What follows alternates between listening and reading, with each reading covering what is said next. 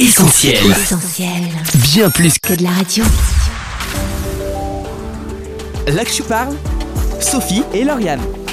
La Covid-19 est le fruit d'un vaste complot. On nous implante une puce avec le vaccin ou encore le vaccin modifie notre ADN. La pandémie fait l'objet de toutes sortes de théories, fake news, complotisme. Comment démêler le vrai du faux? Notre expert François Bernard Huyghe répond à toutes nos questions en compagnie de nos débriefeuses. Là que je parle sur Essentiel Radio. François Bernard Huyghe est en ligne avec nous. Bonjour. Bonjour. Vous êtes spécialiste en cyberstratégie et directeur de recherche à l'IRIS, l'Institut de Relations internationales et stratégiques. Merci euh, d'avoir accepté cette nouvelle invitation puisque vous étiez déjà intervenu à l'antenne d'Essentiel. Merci à vous. Alors, en studio avec moi, j'ai aussi Mélanie et Mélanie, deux Mélanie, c'est pas fait exprès. Bonjour les filles. Bonjour. Alors, vous êtes nos débriefeuses du jour et vous ne raterez pas une miette de cette interview qui euh, vous intéressera particulièrement, je pense, puisque euh, Mélanie, c'est, on va dire comme ça, vous avez fait des études en information et communication et vous travaillez aujourd'hui en bibliothèque. La recherche de l'information, ça vous connaît. C'est ça, normalement. Et vous, euh, Mélanie B, vous êtes assistante sociale en milieu scolaire et vous intervenez régulièrement dans des classes pour sensibiliser les élèves à l'utilisation des médias et aussi à l'analyse de l'information. C'est ça. Alors François Bernard Huyghe, vous avez écrit plusieurs ouvrages, dont l'un, Fake News, que vous avez décidé de réactualiser en mai dernier sous le titre de Fake News, Manip, Infox et Infodémie en 2021, paru aux éditions VA Presse. Alors dites-nous pourquoi cette actualisation était nécessaire? Bah, elle était euh, bah, d'abord parce que c'est un, un bouquin d'actualité qui a marché, donc l'éditeur a tendance à vous proposer de le remettre euh, à jour, mais évidemment, ça a été réactualisé en fonction de toutes les controverses euh, sur les informations fausses, douteuses, les manœuvres, etc., qui se sont développées à l'occasion du Covid-19, puisqu'il y a une véritable explosion des fake news, mais également d'une certaine façon une augmentation du scepticisme à l'égard de la parole euh, officielle ou voire de la parole scientifique qui se traduit par un effet de panique. Alors la preuve, si j'ose dire, c'est que l'Organisation mondiale de la santé a eu le besoin d'inventer un néologisme et ce néologisme, c'est infodémie, c'est-à-dire les informations fausses qui se répandent, se propagent en même temps que le virus, quoi, le, le virus de l'information, si vous préférez.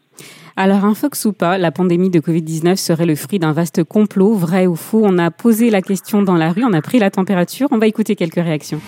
Je crois pas aux histoires de, de complot. C'est à chaque sujet, euh, à chaque question, il y a toujours une variante, une explication euh, complotiste qui, euh, qui génère.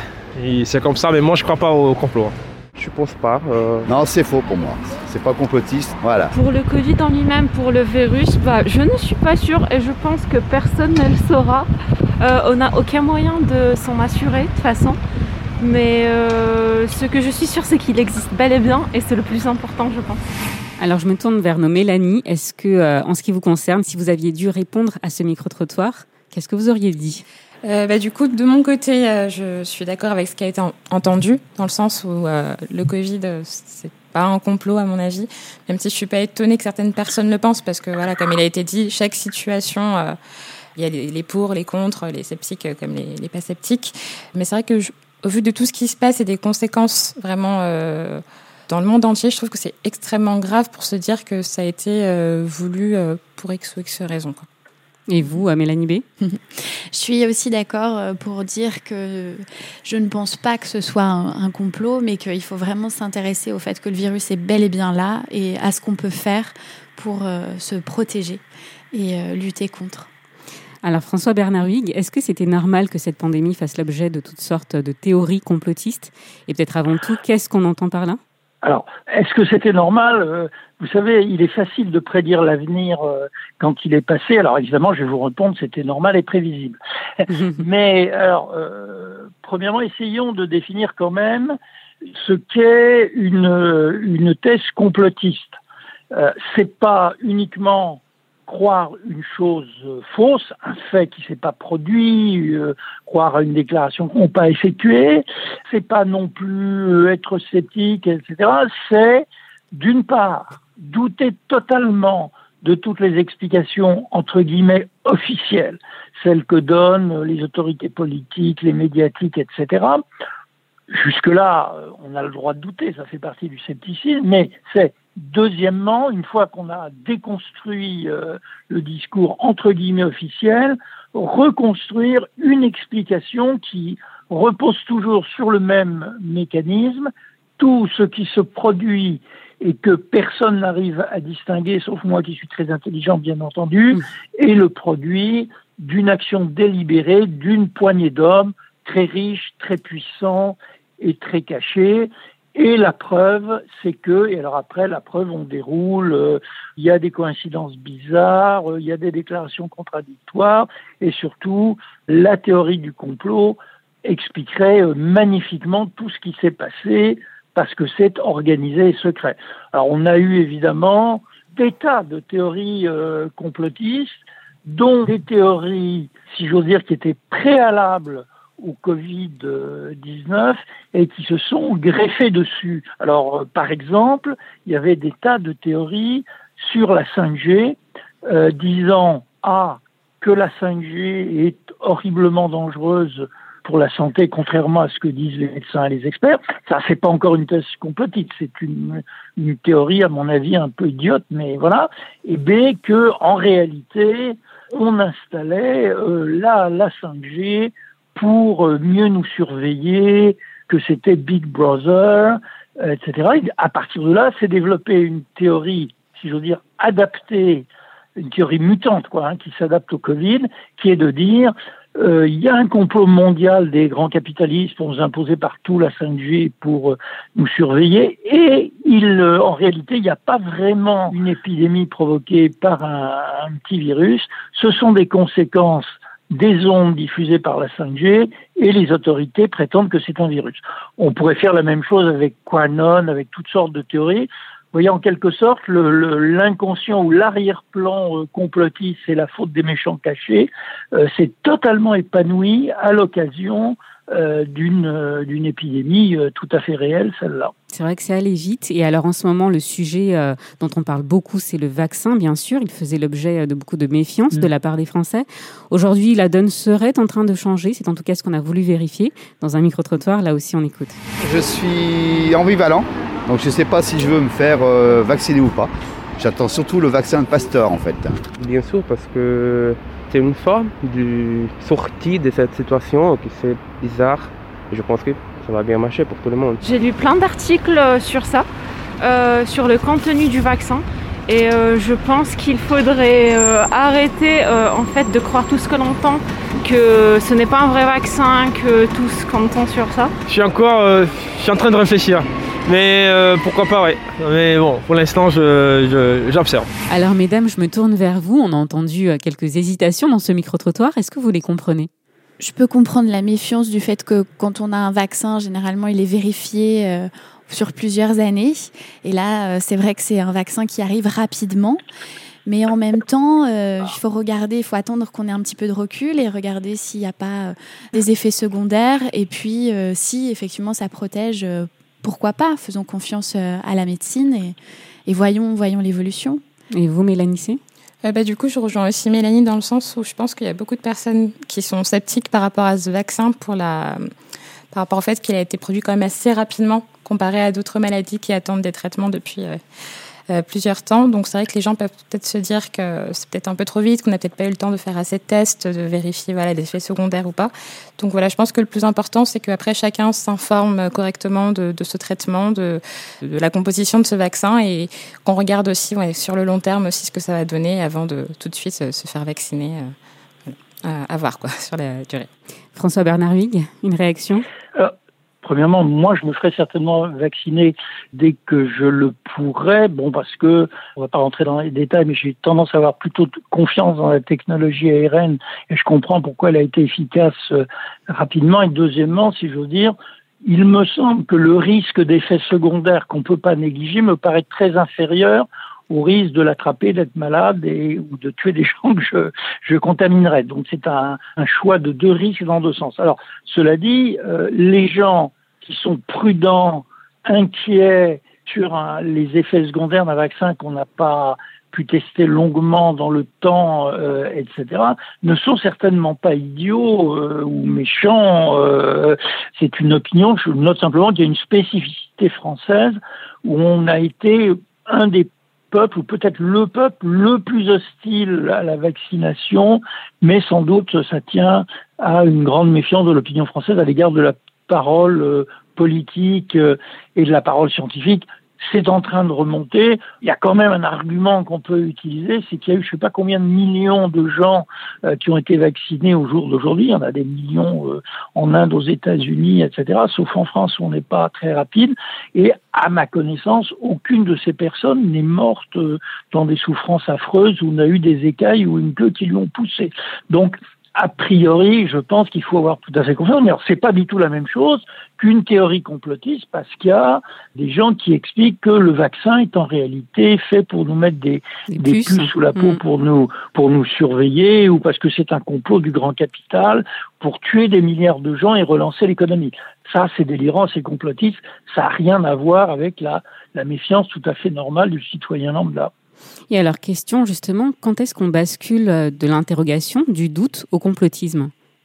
Bah justement, quand on cesse de douter, vous mhm. avez donné la réponse, c'est-à-dire qu'on se méfie, euh, qu'on se méfie même des rapports médicaux. Euh, exemple, The Lancet, qui est vraiment l'autorité scientifique, s'est fait, bon, je ne sais pas s'il faut dire avoir trompé, etc., par un faux rapport scientifique sur, sur l'hydrochloroquine. Donc, tout le monde peut se tromper et c'est parfait d'être sceptique, de vérifier ce que disent les gouvernants et même les scientifiques. Mais le complotisme commence au moment où vous arrêtez d'être sceptique et vous dites bingo, j'ai trouvé la solution. Et la solution, c'est un coup euh, des services secrets, euh, des Russes, du grand capital, de Big Pharma, euh, de Bill Gates, etc., etc., et où on réexplique complètement la réalité par l'intention euh, d'un homme euh, ou, d'un groupe. Euh. Alors j'aimerais revenir sur un reportage Hold Up, un documentaire, vous en avez certainement entendu parler, viral sur Internet, hein, relayé par des stars, mais vivement critiqué par le monde politique. Le documentaire, donc intitulé Hold Up, a largement nourri la théorie du complot autour de la pandémie. Le film a même récolté plus de 280 000 euros sur les plateformes de financement participatif. Est-ce que cela ne met pas en lumière les enjeux économiques du complotisme? Alors, oui, il y a un enjeu économique euh, du complotisme, en ce sens que si vous lancez une thèse complotiste qui a du succès, eh bien, euh, vous pourrez en vivre en vendant des livres, en vendant des journaux ou en vendant des, vidéos en ligne. Donc, vous en tirerez un profit matériel. Ou si vous ne tirez pas un profit euh, matériel, vous tirez un profit psychologique puisque vous deviendrez euh, euh, gourou, si j'ose dire, ou la grande intelligence qui a distingué la vérité. Mais, je veux dire, faisons pas du complotisme anti-complotisme, n'expliquons pas les théories du complot uniquement euh, par euh, une sorte d'escroquerie euh, ou autre. Je pense que les gens qui croient ça sont pour la plupart sincèrement persuadés. Ils sont sincèrement persuadés pourquoi? Parce que ça leur rend le monde compréhensible. Deuxièmement, parce que ça flatte leur ego. Eux, ils sont intelligents, ils ont compris. Et puis, euh, euh, troisièmement, ça leur permet de se regrouper dans une communauté euh, des bons qui vont essayer de, de sauver le monde. Et ce sont trois stimulants psychiques extrêmement puissants. François Bernard Huyghe, quel danger représente finalement, selon vous, le complotisme pour nos sociétés? Alors, il y a plusieurs risques à croire des choses fausses ou délirantes, bien entendu. Un des exemples, c'est que ça peut amener à des comportements politiques totalement aberrants voire à de la violence ou à des crimes. Alors un, exemple qui me passe par l'esprit, il y avait une théorie euh, complotiste dite du Pizzagate qui avait circulé, mais il y a en 2016 au milieu euh, de l'élection américaine, qui était un truc complètement compliqué où on expliquait dans une certaine chaîne de pizza, ça couvrait en réalité des trafics pédophiles et que le Parti démocrate était, était complice parce qu'il cachait ça. Vous voyez, une sorte de tambouille de mélange des thèmes qui sont dans l'air du temps. Puis un jour, euh, un gars a pris son fusil et a été tiré dans cette pizzeria. Les gens de Quanon ont tendance euh, bah, à être dans les gens qui envahissent le, le Capitole et peut-être que demain, euh, à cause de leurs fantasmes, ils créeront des, des, des groupes de, de, de guérillas ou de survivalistes armés dans le fin fond de la campagne américaine. Vous voyez, ça peut aboutir sur un comportement, un comportement euh, politique, euh, sur de la violence. Et puis, il y a un deuxième problème dans le complotisme, c'est si nous voulons être euh, une démocratie, euh, il faut que nous puissions discuter librement de tout, mais il y a une limite au délire euh, qu'on peut accepter. Je veux dire, il faut, si nous voulons, nous pouvons avoir des opinions politiques complètement inverses, mais il faut qu'on soit d'accord sur le fait que ce sont les Alliés qui ont gagné la Seconde Guerre mondiale, ou que l'homme a été sur la Lune, ou qu'on puisse se mettre d'accord sur le fait que le chômage monte ou qu'il baisse. Sinon, aucun débat politique n'est possible. Et s'il y a des théories totalement délirantes, bah, effectivement, il n'y a plus de dialogue possible. Alors, mesdames, je vous voyais acquiescer une réaction peut-être à ce qu'on vient d'entendre. C'est vrai que les théories complotistes, c'est des sortes de prison un peu mentale, dans le sens où les personnes qui euh, vont commencer à mettre le nez dedans, finalement, elles vont tout interpréter selon cette théorie complotiste. Et c'est vrai qu'après, elles vont perdre un peu leur, euh, leur esprit critique, dans le sens où voilà, elles vont se méfier de tout et de rien. Et c'est vrai qu'après, euh, tout va être interprété de travers, on va dire. Et euh, c'est vrai que c'est très important d'être euh, vigilant par rapport à ça parce que ça peut être très facile de tomber dans une théorie complotiste, surtout si on ne prend pas de recul par rapport à l'information qu'on reçoit et de se laisser aller à, penser euh, tout et n'importe quoi. Et vous, Mélanie B Moi, à vous entendre et puis à parler du, documentaire Hold Up qui est sorti, ça me fait penser à, mes lycéens et à mes collégiens qui sont très sensibles à ce qui se passe sur Internet et qui sont du coup euh, euh, les premiers, je dirais, à, croire à ce genre de complot. Et j'en ai énormément qui commencent à, croire ce genre de propos à penser que effectivement euh, tout est complot, que tout est organisé et que nous sommes des pantins. C'est le discours de certains de mes lycéens et qui devient euh, assez fréquent. Et ça a été aussi euh, notamment euh, sur, certaines sur certains quartiers la même chose quand il y a eu des, propagandes qui étaient faites même avec le groupe djihadiste. Mhm. voilà ils commençaient par cela. C'était des propagandes qui étaient envoyées aux jeunes qui étaient visualisées et où, où, tout était complot justement. Tout était machination. Et c'est vrai que les jeunes sont très sensibles à croire ça très facilement c'est triste de voir que ça touche aussi jeune.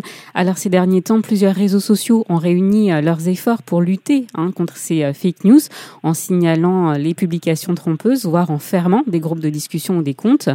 Est-ce qu'ils ont raison?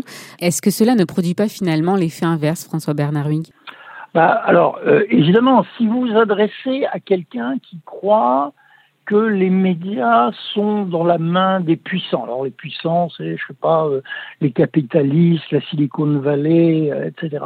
Et que les médias n'ont pour but et pour fonction unique que de nous abrutir et de nous mentir et de maintenir le, le peuple dans l'ignorance, évidemment, si les médias commencent à censurer de plus en plus ou euh, tiennent des discours euh, de dénonciation, alors a fortiori quand ce sont les réseaux sociaux ou les grands du net euh, qui après tout n'ont aucune autorité judiciaire et pour qui personne n'a voté, qui décident, ils vont supprimer des contenus parce qu'ils sont complotistes, pas véridiques, haineux, etc ça ne peut que euh, nourrir le sentiment de, euh, de persécution de ceux qui croient que euh, l'idéologie dominante, les maîtres du monde, les services secrets, les juifs ou les russes, etc., dominent le monde pour les, pour les opprimer. évidemment, plus on va les, les, les, les dénoncer, plus ils vont se dire qu'ils ont raison. Alors, euh, et puis en, général, en communication, c'est pas une très très bonne euh, façon de, de, convaincre les gens de, de la vérité que de commencer par les traiter de crétins. Alors, il y a des techniques pour aider à comprendre les mécanismes du complotisme, les mécanismes de l'interprétation.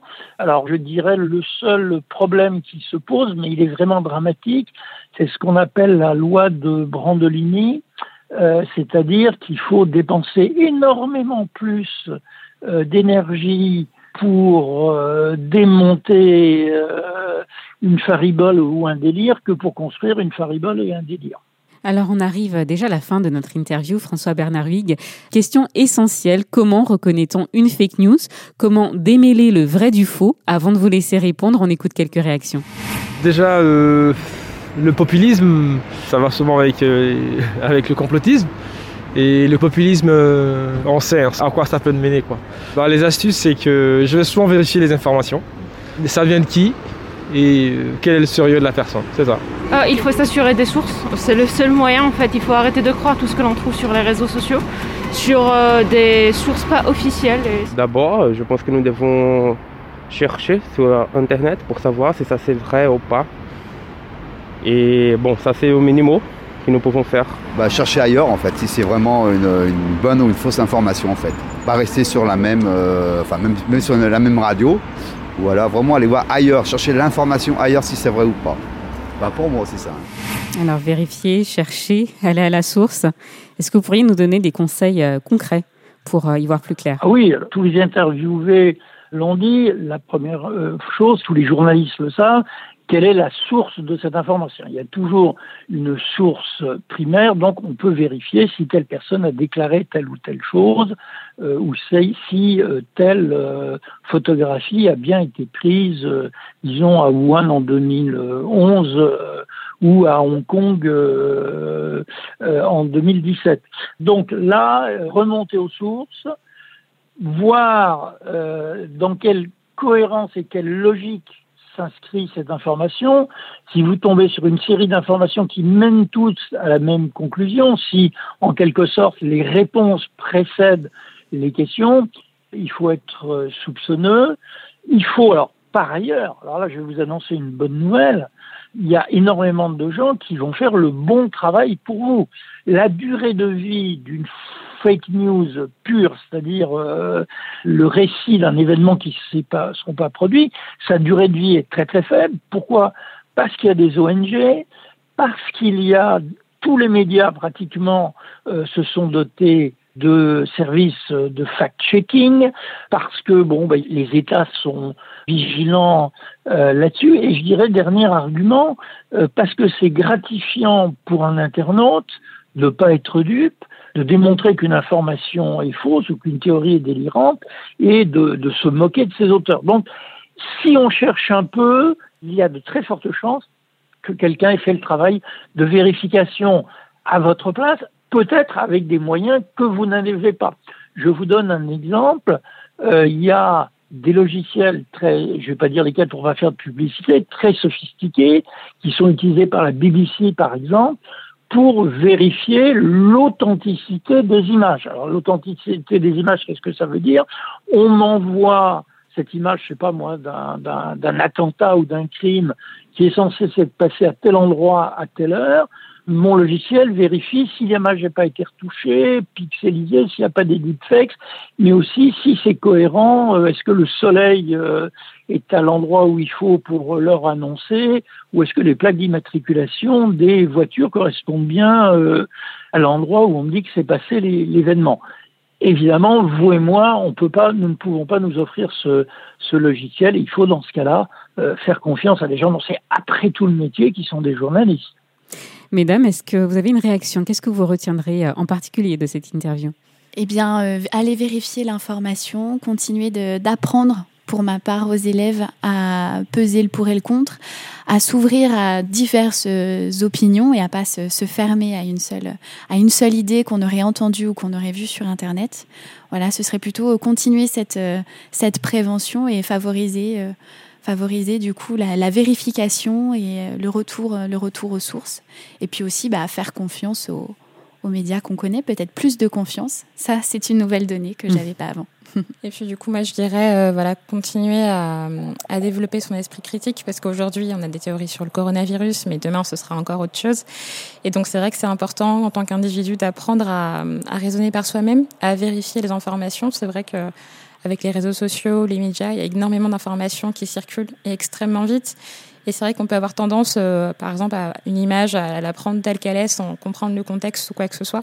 Donc, oui, important de, comprendre, d'évaluer, de comparer les sources, de voir d'où provient l'information pour pouvoir après, nous, nous faire notre propre avis par rapport à ça. Mais pas forcément toujours se, se fier, on va dire, à d'autres personnes qui nous auraient dit que c'est telle, telle ou telle chose qui soit passée, mais nous aussi, c'est de comprendre par nous-mêmes. Et je pense qu'on on sera davantage gagnant pour la suite euh, à comprendre par nous-mêmes. Mmh, c'est sûr. François Bernard Huyghe, une interview bien utile. Merci euh, beaucoup d'avoir répondu à toutes nos questions. Alors pour aller plus loin, on rappelle le titre de votre livre, Fake News, Manip, Infox et Infodémie, en 2021 aux éditions VA Presse. Encore euh, merci et peut-être à bientôt à l'antenne d'Essentiel. Merci, au revoir. Merci et Mélanie et Mélanie, merci à vous également pour votre intervention et à bientôt. Merci beaucoup. Oui, à très bientôt. Merci, au revoir. Là que tu parles, Sophie et Lauriane. Je vous propose de marquer tout de suite une pause en musique. On s'écoute Details de Joel Vaughn et on revient juste après.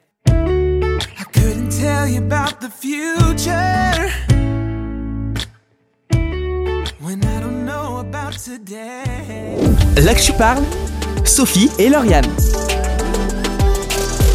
Vous êtes sur Essentiel, aujourd'hui émission consacrée aux fake news.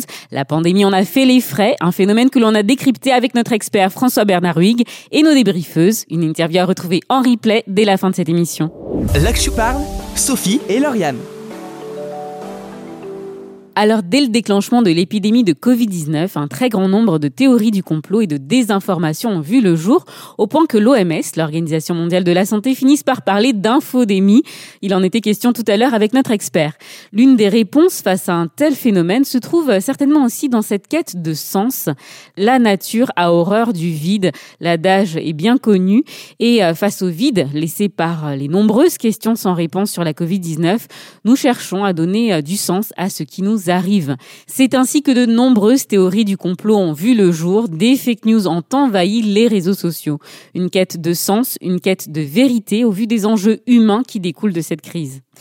La vérité, un droit, un devoir, un besoin, comment finalement la déceler dans ce flot d'informations? Et puis on peut se poser la question, est-ce qu'on la connaîtra vraiment un jour?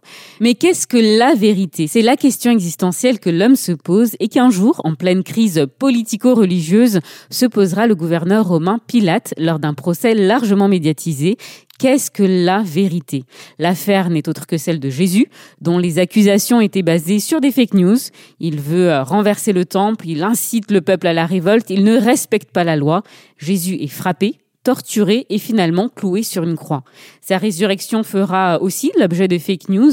Alors que le tombeau est vide, c'est un complot pour le coup euh, qui se met en place pour cacher la vérité. Les soldats sont payés pour faire croire que son corps aurait été enlevé par les disciples. Falsification, manipulation, mensonges, rumeurs, tout a en effet commencé par des rumeurs. La renommée de Jésus se répandait, il parcourait plusieurs villes, il tenait des discours novateurs et euh, plus étonnant, il guérissait des malades, des aveugles, des boiteux, et il ressuscitait même des morts. Ce qui n'a pas tardé à susciter la jalousie et les inquiétudes de plusieurs. Et euh, si les réseaux sociaux n'existaient pas, c'est très rapidement qu'on a fait circuler toutes sortes de rumeurs à son sujet. Un politicien subversif, un religieux éloquent, le gourou d'une nouvelle secte. Rien de nouveau sous le soleil, hein, finalement. Aujourd'hui encore, certains disent qu'il est prophète, d'autres parlent d'un imposteur, complot. Il ne s'agit euh, que d'une manipulation supplémentaire afin d'asservir le peuple. D'autres encore parlent d'un sage, d'un philosophe, mais où est la vérité? Face à toutes ces rumeurs, à ces fake news, Jésus avait l'air de retourner la situation et euh, d'interroger ses détracteurs sur le fond de leur cœur. Ainsi, alors qu'on lui fera état de tout ce qu'on pensait de lui, il posera cette question à ses disciples, Et vous, qui dites-vous que je suis? Au fond, Jésus nous pose encore cette question. Certains répondront m'a dit, d'autres j'ai lu sur Internet, ou d'autres encore euh, telle religion dit que. Oui, mais pour toi, qui est Jésus? Rien de mieux finalement que d'aller à la source et de chercher au fond des choses. Qu'a dit Jésus? Qui était-il? Qu'a-t-il fait? La Bible, on va parler d'une imposture, de falsification, mais euh, renseignons-nous réellement et nous serons certainement étonnés de voir à quel point historiquement, scientifiquement et bien plus encore ce livre est fiable durable. Et puis quoi de mieux que d'interroger directement la personne concernée, Jésus? On dit qu'il est ressuscité, alors pourquoi ne pas le questionner sincèrement?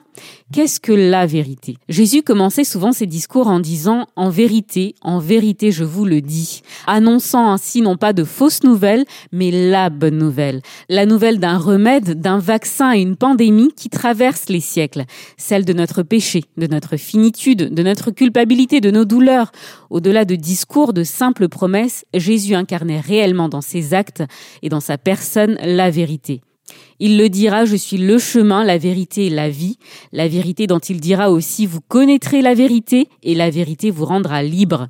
Une liberté qui, en ces temps de couvre-feu, de confinement, a certainement plus de sens que jamais. Là que tu parles, Sophie et Lauriane. L'actu parle, c'est fini pour aujourd'hui. Retrouve cette émission en podcast sur essentielradio.com, sur notre appli ou encore sur SoundCloud. Rendez-vous aussi sur les réseaux sociaux pour liker, partager ou commenter cette émission. Et si tu veux faire entendre ta voix, tu peux laisser un message vocal sur WhatsApp au 07 87 250 777. On se dit à la semaine prochaine et en attendant, bonne écoute sur Essentiel. Salut L'actu parle, Sophie et Lauriane. On retrouve, tous nos programmes sur essentielradio.com.